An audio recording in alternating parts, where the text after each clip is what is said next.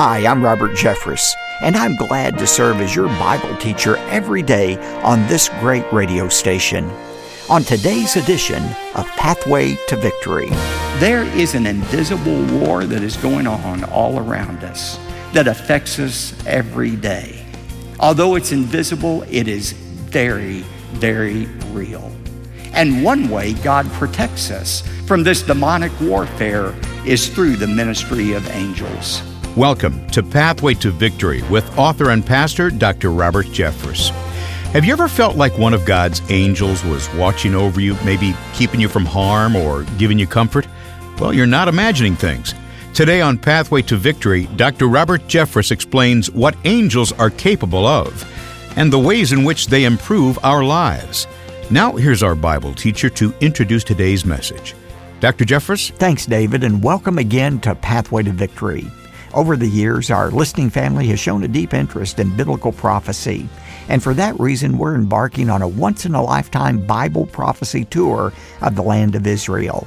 The dates are April 25th through May 5th, and time is running out to reserve your spot. On our tour, we'll visit places like the Mount of Olives, overlooking the city of Jerusalem.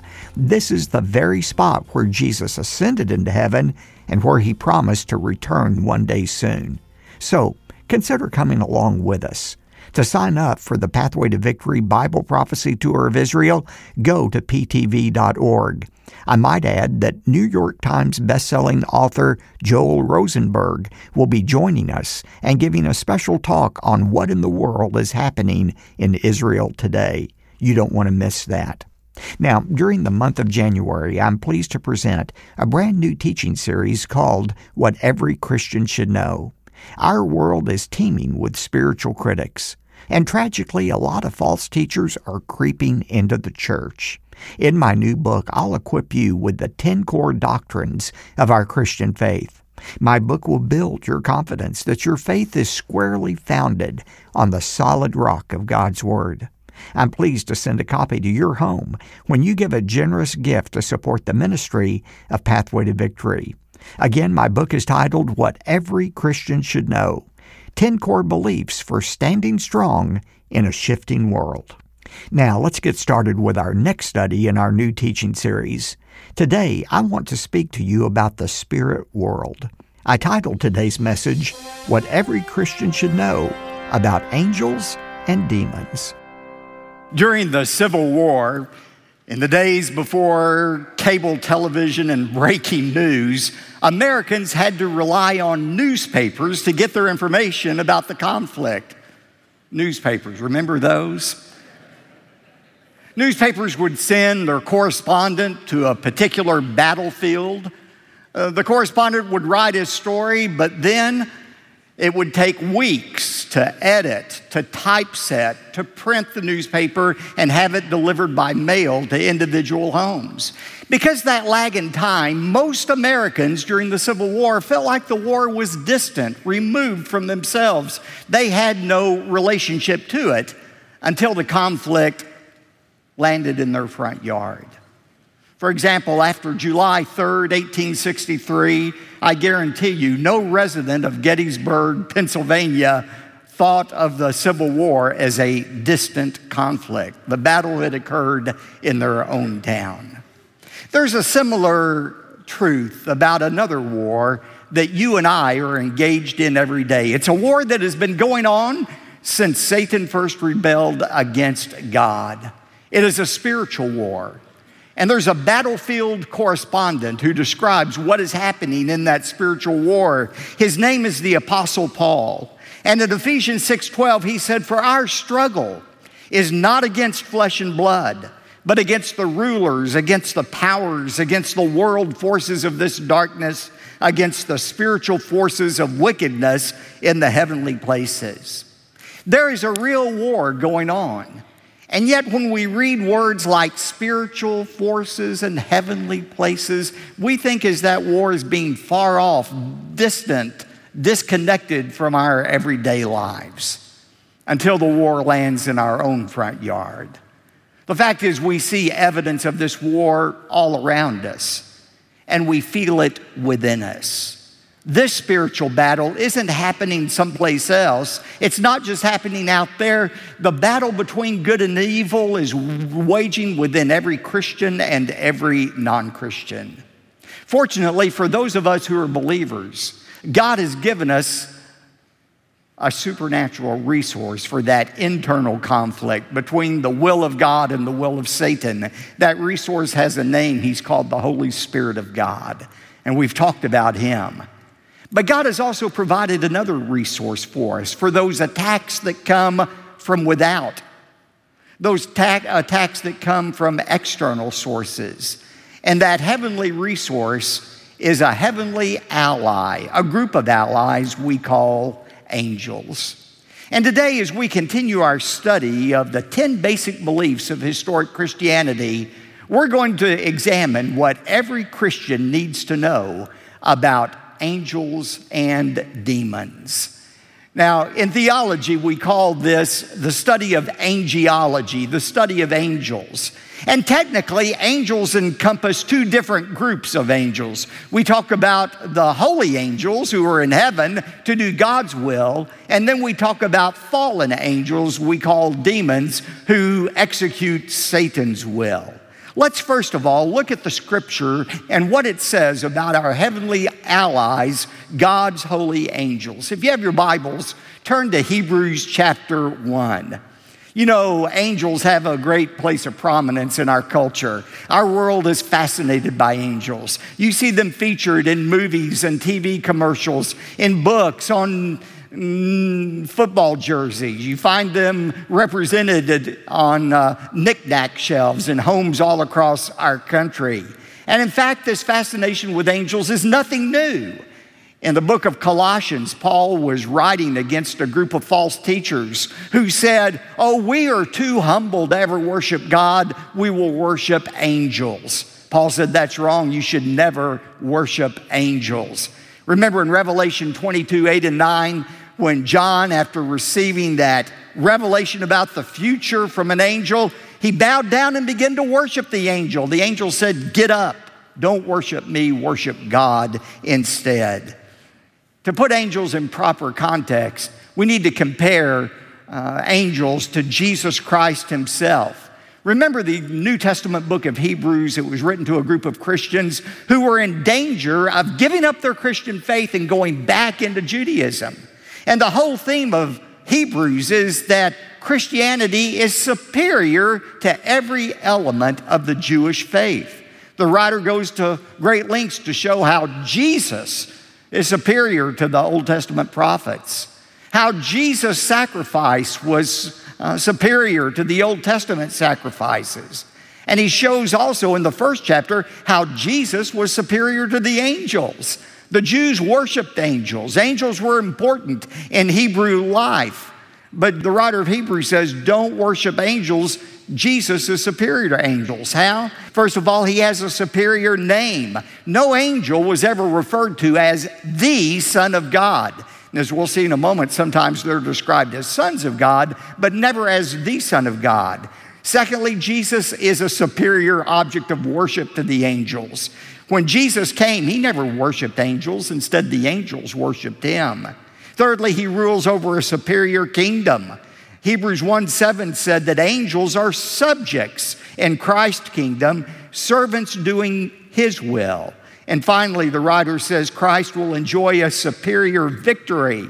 Hebrews 1:13 says, "To which of the angels did God ever say, sit at my right hand?" and I will make your enemies a footstool to you. But God said that about his own son, Jesus Christ. What do we need to know about angels? Let me mention three things. First of all, angels are created beings. Now, we've spent some time the last few weeks looking at what every Christian needs to know about God the Father, the Son, and the Holy Spirit. The Father, Son, and Holy Spirit have always existed. They weren't created, they have no beginning or end.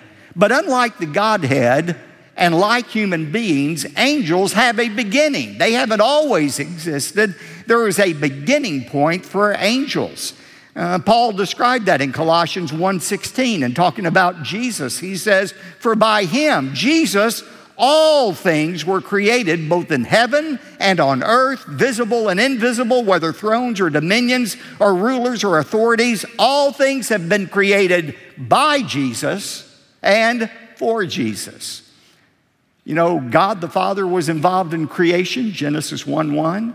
Genesis 1 2, the Holy Spirit was involved in creation. And here we see that Jesus Christ was instrumental in creating all things visible and invisible, and that includes angels. Well, when exactly were angels created? We have to do a little biblical detective work to find the answer to that question. In Job 38, verses 4 to 7, remember what God said to his servant Job, who started asking questions? God said to Job, Where were you when I laid the foundation of the earth? when the morning stars sang together and all the sons of God shouted for joy. Who are the stars, the morning stars, the sons of God who shouted for joy? That's the angels. And uh, we know from Genesis 1 9 and 10 that the foundation of the world was laid on the third day of creation.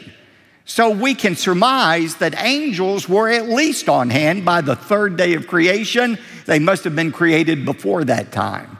The truth is, we don't know the moment in history when they were created, but when they were created, there was a fixed number of angels. That number is described in Revelation 5:11 as myriads of angels. The word myriad is a Greek word that is the highest figure in the Greek language. Some translations said thousands upon thousands, 10,000 upon 10,000s. There are millions of angels, but interestingly, the number is fixed. There are no new angels being added, and angels never die. What do we know about the creation of angels? Well, first of all, angels were direct creations of God. Uh, they are sometimes referred to as the sons of God, never as the Son of God, but as sons of God in this sense that every angel was uniquely created by God. Remember, Jesus said that we are like angels in this way we neither uh, give nor are given in marriage. We don't procreate. No new little angels are being born every day. There's a fixed number of angels. And by the way, don't ever tell your children that before they were born, they were angels in heaven. And don't tell them when they die, they become angels or demons or whatever you think they are. But uh, it's a little added thing into the sermon there. But uh, don't tell them that. Uh, angels were created at a point in time, and there are no more angels being created. Secondly, angels will exist forever. Now, they have not always existed forever. Like us, there was a point of creation, but they will live forever. Some will live in heaven with God, praising Him. Other fallen angels will be in the lake of fire, as we'll see for a moment. But angels will exist forever. Thirdly, angels have an intellect, they can think. They have understanding. Revelation 10 and 17 tell us that angels have some understanding of God's prophetic future. Fourthly, angels have emotions, they feel things. Angel 6 3 says that they had the ability to worship God, and that's what a group of them are doing in heaven right now. Luke 15 10 tells us that when somebody is converted, when somebody trusts in Christ as Savior, the angels in heaven rejoice. They have emotions. Fifth, angels have a will. By that I mean they can make choices. They have a will. The most consequential choice ever made by an angel was the chief angel, Lucifer, who made a choice to rebel against the rule of God over his life. And remember Isaiah 14, Ezekiel 28 tell us how Lucifer fell from heaven. In Isaiah 14, we find the five I wills that Satan proclaimed in heaven I will ascend into the heavens, I will become like the most God. And on and on he went until he was cast out of heaven. Apparently, a group of angels chose, they made a volitional choice to follow Lucifer in his rebellion against God, and they were cast down from heaven along with Lucifer. Now, you heard me say apparently. There is no scripture verse that explicitly says a group of angels chose to follow Satan in his rebellion and were cast from heaven to earth. Now, I know what you're thinking. There's a verse, I know it's in there somewhere, where the Bible says that a group of angels fell from heaven to earth. Well, you're thinking about Revelation 12 9, when John says he saw a great host of uh, stars, angels, fall from heaven and being cast out of heaven along with Satan. That's true, but that is a future event, as we saw in our study of the Revelation. Halfway through the tribulation, uh, there's going to be a group of angels with Satan who are cast out of heaven. You say, well, what is Satan doing in heaven right now? He's been granted a temporary access badge that allows him into heaven to do one thing to accuse you and me before God day and night. That's what he's doing.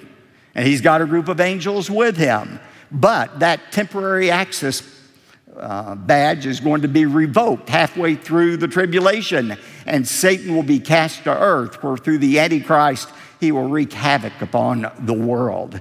But we can piece scriptures together to realize that demons, that we'll talk more about next time, are actually fallen angels. The Bible refers to Satan and his angels, which are demons. By the way, angels are created to inhabit certain realms. The holy angels, some are in heaven right now praising God. That's what Isaiah saw. Uh, some are here on the earth to minister to us and uh, some have been given actual charge over specific nations.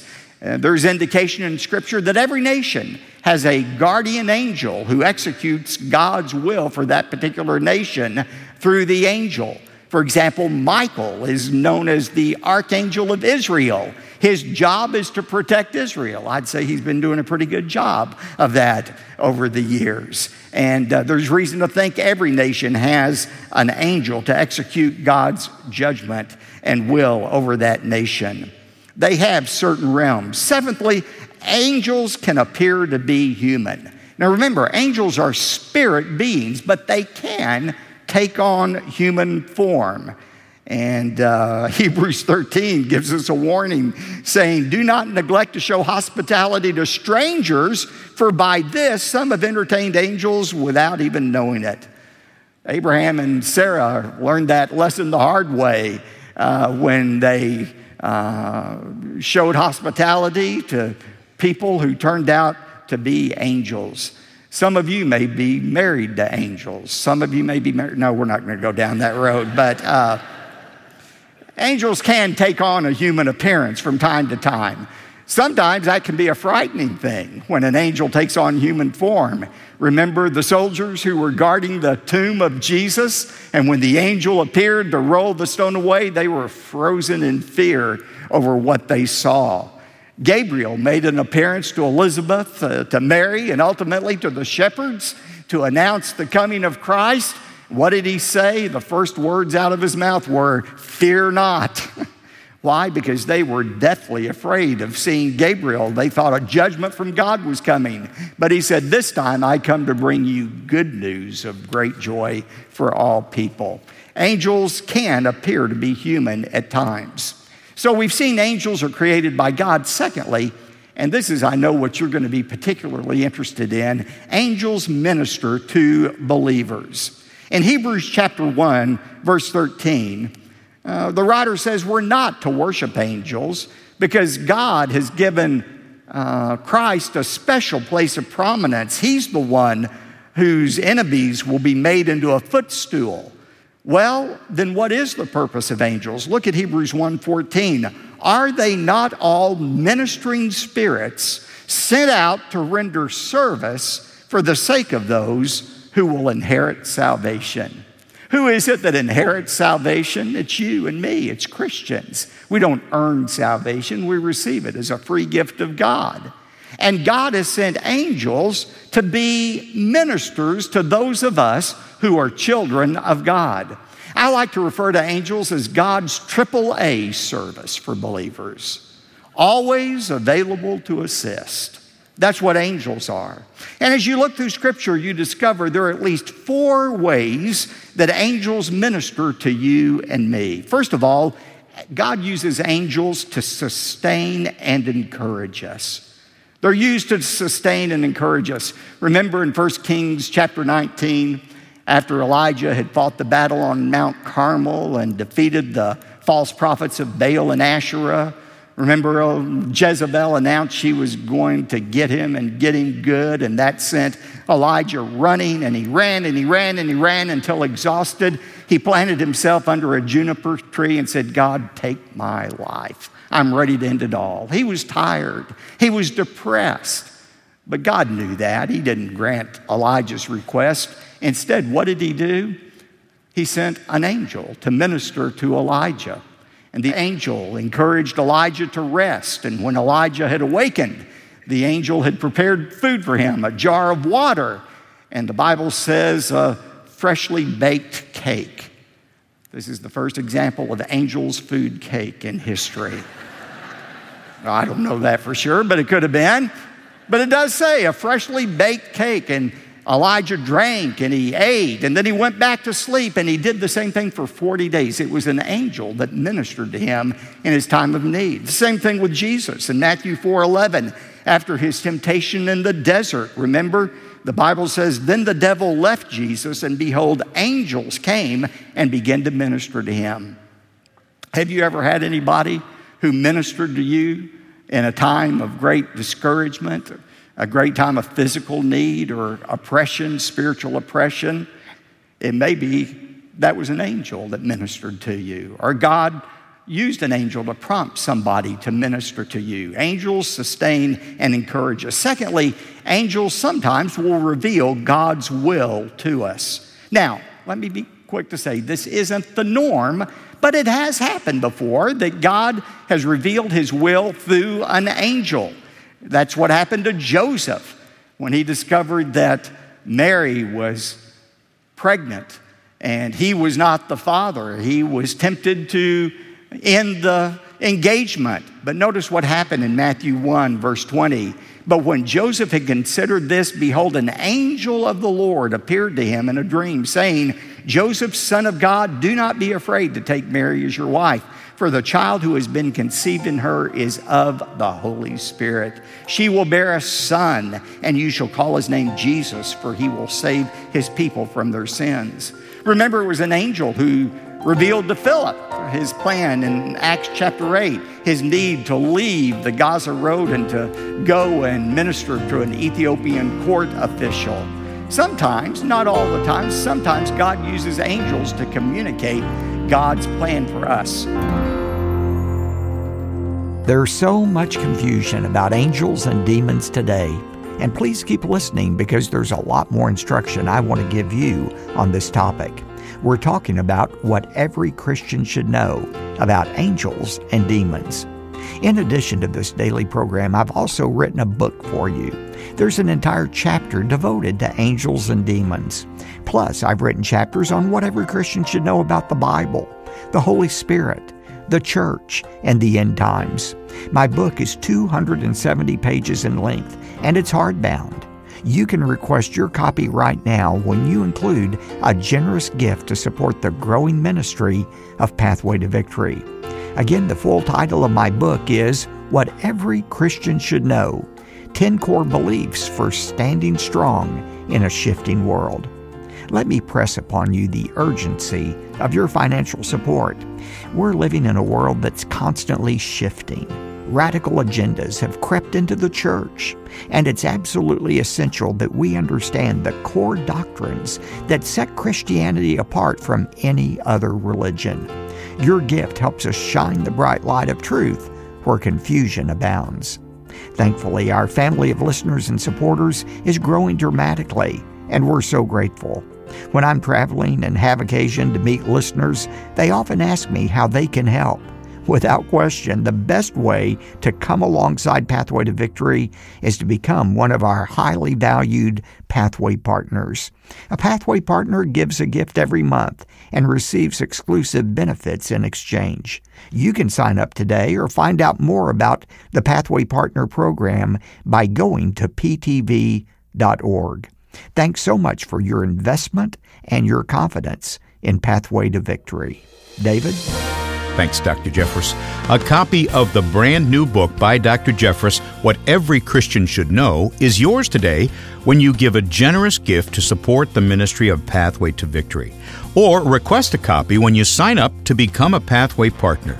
Simply go online to ptv.org or call us at 866 999 2965. Now, when your gift is $75 or more, you'll also receive the complete collection of audio and video discs for this month's teaching series, What Every Christian Should Know. You'll get that series along with the corresponding study guide. One more time, our phone number 866 999 2965 and our web address ptv.org. You could also send your request by mail, P.O. Box 223 609, Dallas, Texas 75222. Again, that's P.O. Box 223 609, Dallas, Texas 75222. I'm David J. Mullins. There's more ahead in our message called What Every Christian Should Know About Angels and Demons. So be sure to join us again Friday for Pathway to Victory. Pathway to Victory with Dr. Robert Jeffress comes from the pulpit of the First Baptist Church of Dallas, Texas.